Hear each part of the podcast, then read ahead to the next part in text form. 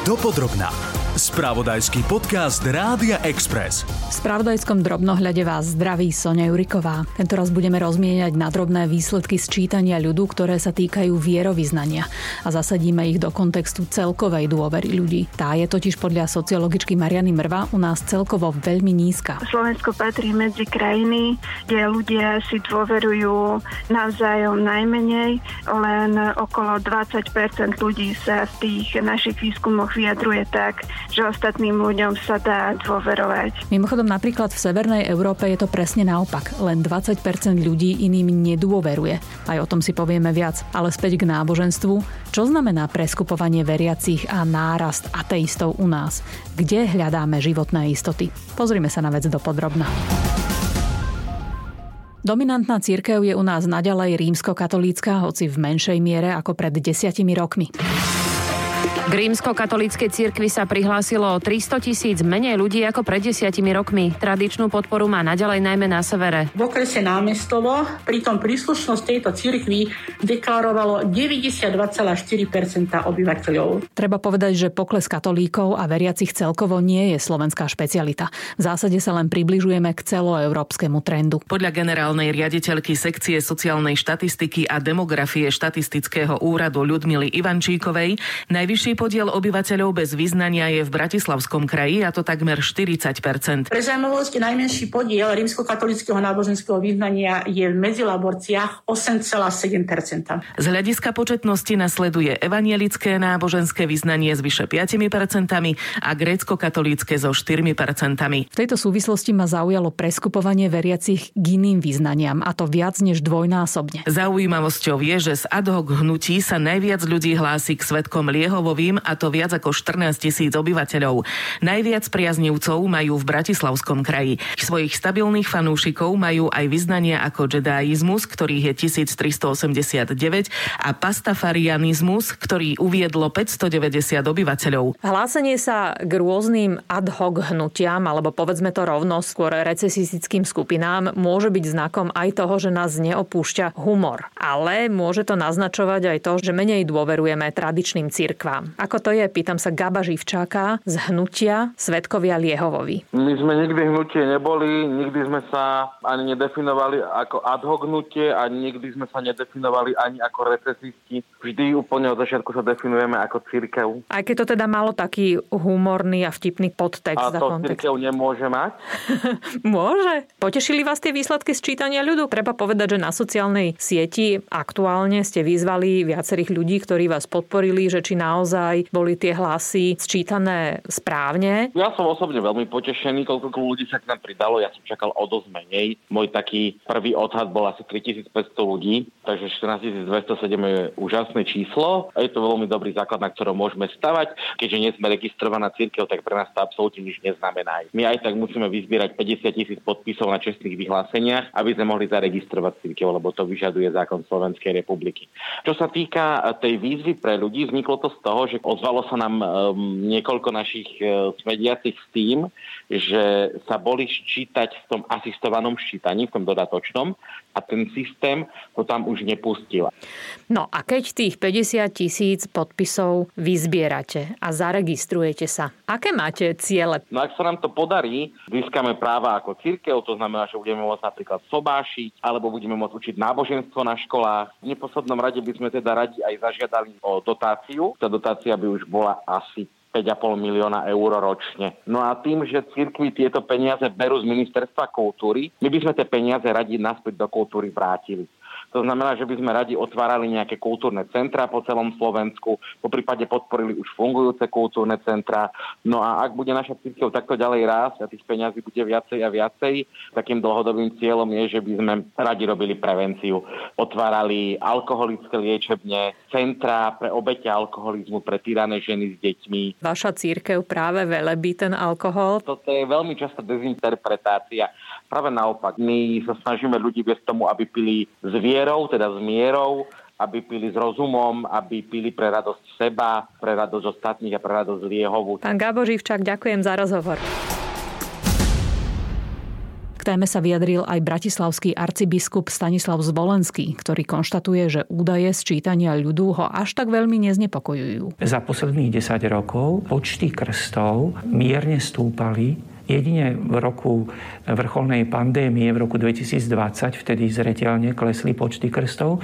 A keď tie počty krstov porovnáme s počtom narodených detí, tak nám to vychádza, že až skoro tri štvrtiny narodených detí je pokrstených. V tejto súvislosti doplním, že od posledného sčítania ľudu pred desiatimi rokmi u nás stúpol počet ľudí, ktorí sa hlásia k tzv. Slobodným cirkvám, napríklad cirkev bratská. Jemne však pribudlo aj ľudí hlásiacich sa k metodistom, husitom, novoapoštolskej či apoštolskej cirkvi a výrazne stúpol počet veriacich v cirkvi Ježiša Krista svätých neskorších dní. Čo to znamená, sa pýtam teológa Miroslava Kocúra. No, je zaujímavé, že tie cirkvi, ktoré majú tú centralizovanú a silne hierarchickú štruktúru, tie zaznamenali úbytok veriacich. Tieto menšie cirkvi sa vyznačujú presbyterálno-kongregačným alebo tak viac participatívnym spôsobom správovania cirkvi. To znamená, ľudia sa nedelia striktne na klérus a veriacich. Je tam väčší dôraz na to spoločenstvo. Niektorí hovoria o kríze autorít. Tieto cirkvi sú menej dogmatické, sú menej moralizujúce.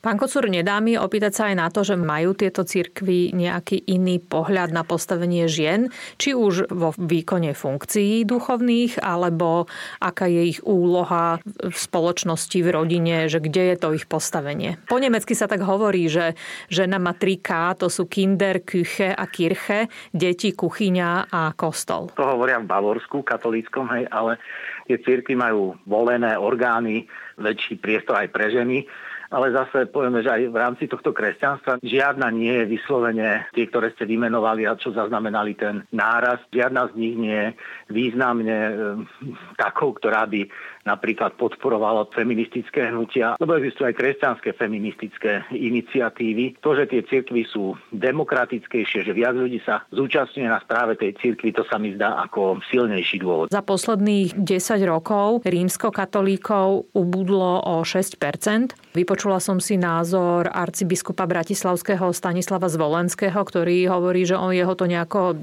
nevyrušuje, pretože počet krstov aj tak stúpa.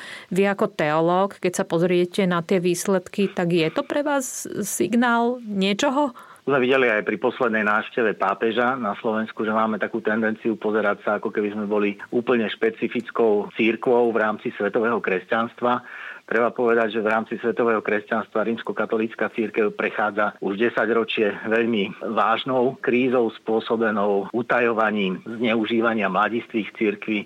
Rozhodnutie ľudí prihlásiť sa k cirkvi je určite poznačená aj týmto. Takže ten úbytok, ja keby som bol lídrom nejakej kresťanskej cirkvi, ktorá stratila niekde o tých šesť percent, ale to sú státisíce ľudí, vlastne jedno veľké mesto. Ja by som si na ich mieste robil starosti. Čo na to konferencia biskupov? Oslovila som hovorcu Martina Kramaru. Možno takým prekvapením je aj, že tie cirkvi, ja som čítal teraz niekoľko rozhovorov, ktoré majú akoby viac číselne tých, ktorí sa prihlásili ku nim, a hovoria, že to necítia v tom zmysle, že by mali nejako viacej na svojich zhromaždeniach veriacich. Treba Taká povedať bol... aj to, že ľudí, ktorí sa neprihlásili k žiadnej cirkvi, je v tom poslednom sčítaní ľudu dvadsaťštyri percent, čiže jeden a pol milióna skoro. Pred desiatimi rokmi ich bolo o desať percent menej. A to už nie je také zanedbateľné číslo. Čo si o to myslíte? No je to pre nás samozrejme veľká výzva, aby sme predkladali ľuďom hodnoty evanjelia. Pre mňa ako pre kňaza je to v každom prípade výzva, aby som sa snažil hľadať nové prostriedky. V tejto súvislosti sa už dlhší čas mimochodom hovorí o celkovom poklese dôvery aj v cirkev, aj v duchovných. Naznačujú to viaceré výskumy aj u nás, ale aj inde v západnej Európe. Napríklad nedávno sa robil podobný v Nemecku. Ten zaznamenal nielen teda pokles veriacich v Nemecku celkovo, čo je dlhoročný trend, ale zaujal ma pokles dôvery v cirkev. Tá sa tam pohybuje iba okolo dvadsaťštyri percent. Treba povedať, že u nás na Slovensku je to zhruba päťdesiat percent, čiže dvojnásobne vyššie číslo, ale napriek tomu o čosi nižšie, ako to bolo pred desiatimi rokmi. Ešte taký ďalší údaj z toho Nemecka, napríklad pápežovi Benediktovi dôverovalo len dvadsaťštyri percent opýtaných a keď ho potom v dvetisíctrinástom vystriedal pápež František, tak tá dôvera v pápežský úrad stúpla až na šesťdesiat percent, potom koncom minulého roka už opäť klesla dvadsaťšesť percent. Je pre vás relevantné to vajatanie možno trošku v tej otázke dôvery? O tie štatistické údaje, ako vrajím, sú vždy zaujímavé a treba na ne reagovať, reflektovať ich, uvažovať nad nimi. Viete, myslím, že veľmi dôležitý je ten osobný kontakt s ľuďmi, od toho sa niekedy potom odvíja akoby aj ten pocit teda tej dôvery či nedôvery, alebo teda vôbec vzťahu. Keď sa stretne niekým, kto je neochotný, to vie narobiť tak obrovské škody, než hociaké iné mediálne správy alebo škandály a tak ďalej. Tam mám akoby niekedy najväčšiu obavu, že aby sme to nepokazili, lebo tam sa ozaj že dá stratiť dôvera, keď človek má zlú skúsenosť osobnú a to nás vždy mrzí. Zároveň si treba uvedomiť, že cirkev potrebuje mať aj tzv. Prorocký hlas. Treba niekedy vedieť aj povedať, že isté veci sú pre veriaceho priateľné, niektoré priateľné nie sú, čo sa zase iste ľuďom modernej doby nemusí vždy páčiť. My sme tu na to, aby sme hovorili to, čo je vo Svätom písme, a ak by sme sa usilovali na to, aby sme teda mali najväčšie sympatie, tak to by sme trošku netrafili cieľ. Samozrejme, ale vždy ide asi aj o tú interpretáciu toho Svätého písma, ako ste aj vy nadhodili, že niekedy tie škandály, ktoré vyplávajú na povrch, asi aj naznačujú, že treba asi v tej veci niečo robiť. Existuje nejaký komplexný plán, ak mierime na tie celosvetové škandály, asi ich tu teraz nemusím vyrátavať. Treba spomenúť jednou vetou, aspoň máme centrum, ktoré sa volá ochrana maloletých bodka es ká, je v tomto smere je cirkev veľmi aktívna, lebo to je naozaj zahambujúce, že tieto veci sa vyskytli aj u predstaviteľov katolíckej cirkvi a kde je možné nahlásiť, kdokoľvek by sa o čom si takomto dozvedel, a snažíme sa naozaj veľmi systematicky sa snažíme proti tejto veci bojovať, aby, aby sa v cirkvi neopakovala. Čo sa týka takého plánu všeobecného, pápež František je v tomto veľký vizionár. Synoda biskupov, ktorá sa chystá, vymyslel, že by sme mali sa pýtať laikov, ľudí, ktorí patria, ale aj nepatria k cirkvi, aká je tá vízia do budúcnosti, aby sme ju spoločne hľadali, aby sme spoločne načúvali. Snažíme sa do leta stretnúť sa, počúvať nielen klerikov, ale laických predstaviteľov a dokonca teda pápež hovorí, že choďte aj za ľuďmi, ktorí dokonca sa aj hlásia k neveriacim. Je to taká, povedal by som, že šťuka do rybníka, ktorú pápež chce vypustiť, aby sa otvorili trošku okná. Toto hovorí pápež, že treba počúvať, že aký je ten sen ľudí, spoločne kráčať. Dopodrobná. Spravodajský podcast Rádia Express. Spomínala som nedávny prieskum nemeckej agentúry IDEA, ktorá registruje pokles dôvery v cirkvi. Okrem iného z nej vyplynulo, že menej ako kňazom Nemci a Nemky dôverujú už len realitným agentom. Rozmýšľala som, že ak strácame vieru, kde nachádzame dôveru? U koho hľadáme oporu, radu? V citovanom Nemecku len šesť percent ľudí sa obráti na duchovných. S výnimkou slobodných cirkví v tejto skupine sa s prosbou o podporu či radu na duchovných obracia vyše dvadsať percent veriacich. Prieskumy dôvery u nás sa robia priebežne a v pandemických rokoch sa tomu prirodzene venuje väčšia pozornosť než inokedy. Sociologička Mariana Mrva mi povedala, že musíme rozlišovať medzi dôverou v inštitúcie a dôverou medziľudskou, tzv. Spoločenskou. A tam máme neveľa veľmi dobré správy. Slovensko je príznačné nízkou mierou dôvery celkovo. K tomu neskôr, ale začnime tým, ako veríme našim duchovným a cirkvi všeobecne. Dôveru v cirkev skúmame už od deväťdesiatych rokov. Vidíme už dlhodobejší pokles, ale to isté sa nedá úplne povedať o každej skúmanej inštitúcii. Napríklad vidíme, že niektoré inštitúcie si udržali tú hladinu dôvery, zdravotníctvo napríklad, okolo päťdesiat percent. A sú aj inštitúcie, ktoré získali väčšiu dôveru, napríklad polícia alebo úrady, verejná správa. Obe tieto inštitúcie mali dôveru len okolo štyridsať percent, ešte aj nižšiu, a počas tých rokov sa vlastne vypracovali na, až na päťdesiat percent. A samozrejme potom máme inštitúcie, ktoré majú dlhodobo veľmi nízku dôveru, alebo tá dôvera ešte aj klesá, súdy a právny systém. ale celkovo dôvera v inštitúcie na Slovensku nie je veľmi vysoká. Aj na to sa ešte opýtam, ale pripomente mi prosím, koľko ľudí dôveruje cirkvi? štyridsaťdeväť celá tri percent, takže okolo päťdesiat percent ľudí. Vy ste povedali, že celkovo ľudia u nás neveria veľmi inštitúciám.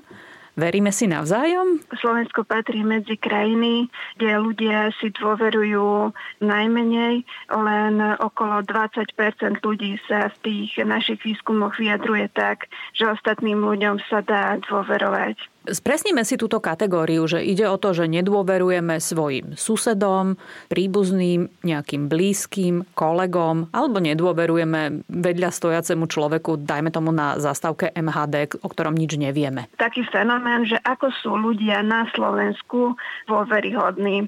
A nejde teda o ľudí, ktorých poznáme osobne, nejde o našich rodinných príslušníkov alebo kamarátov.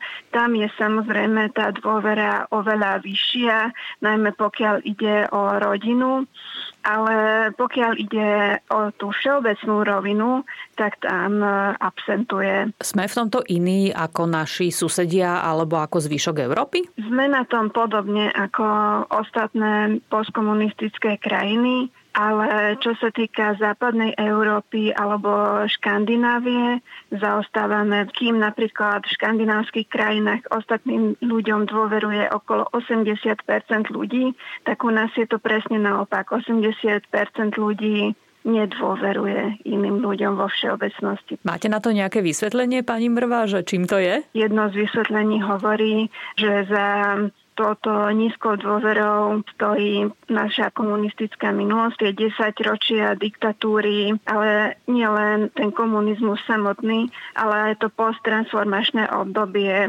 A takisto, keď sa pozrieme na medzinárodné porovnanie, tak vidíme to, že krajiny, ktoré sú viac rovnostárske, kde je sociálny štát silnejší, kde je korupcia nižšia, tak tam je aj tá dôvera vyššia. Švajčiarsko-britský filozof Alain de Bouton mal pred, možno, že je to desať rokov dozadu, takú knihu Náboženstvo pre ateistov. Myslím si, že to vyšlo aj v slovenčine. A vlastne v tejto knihe on hovorí o tom, že celoeurópsky klesá počet veriacich, ale to neznamená, že klesá náklonnosť ľudí hľadať nejaké istoty. Ak ju nemáme vo viere, tak si ju hľadáme niekde inde. A preto napríklad de Bouton argumentuje, že aj pre ateistov je dôležité vytvárať si nejaké tradície, rituály, hoci v tej laickej podobe, lebo to delenie roka, života alebo aj konkrétne dňa, nájsť tam ten systém, ten rytmus, vlastne nám pomôže cítiť sa istejšie. Keď hovoríme o tom, že Slováci a Slovenky málo dôverujú jeden druhému navzájom, kde si hľadáme tie istoty? Ja si myslím, že tá nízka dôvera sa veľmi dobre odzrkadluje aj na tom, že veľa ľudí sa uzatvára do takých užších komunít, ktorú tvoria rodinní príslušníci, najbližší kamaráti, kolegovia možno ešte, ale nezapája sa až tak veľmi do komunitného života. Keby sme kládli väčší dôraz na solidaritu, na to, aby sme rozmýšľali nie len o sebe a o našej rodine individualisticky, aby sme rozmýšľali aj o komunite, tak to by možno pomohlo. Pani Mrva, veľmi osobná otázka. Komu dôverujete vy? Ja som už tak profesne tým dosť ovplyvnená, takže moje výskumy tej dôvery mi veľmi jednoznačne ukázali, že v spoločnosti, kde funguje tá dôvera, celá spoločnosť funguje lepšie, takže veľmi často na to myslím a veľmi sa preto snažím pristupovať k iným ľuďom s dôverou. Ďakujem za rozhovor, to bola sociologička Mariana Mrva. Ďakujem aj ja veľmi pekne. To je aj celkom pekná bodka v tomto dopodrobna. Krátkodobo sa môžeme uspokojiť s tým, že veríme rodine, blízkym alebo nejakej tej našej bubline, ale úprimne z dlhodobého hľadiska je to asi neudržateľné. Asi sa nám naozaj bude lepšie žiť, ak budeme veriť aj sebe navzájom. Do tejto časti dopodrobna prispeli Mariana Tekeliová, Maja Kašiarová, Tomáš Škarba a Soňa Juríková. Nájdete si nás aj na budúce. Počúvali ste podcast Dopodrobna, ktorý pre vás pripravil spravodajský tím Rádia Express. Ďalšie epizódy nájdete na Podmaze a vo všetkých podcastových aplikáciách.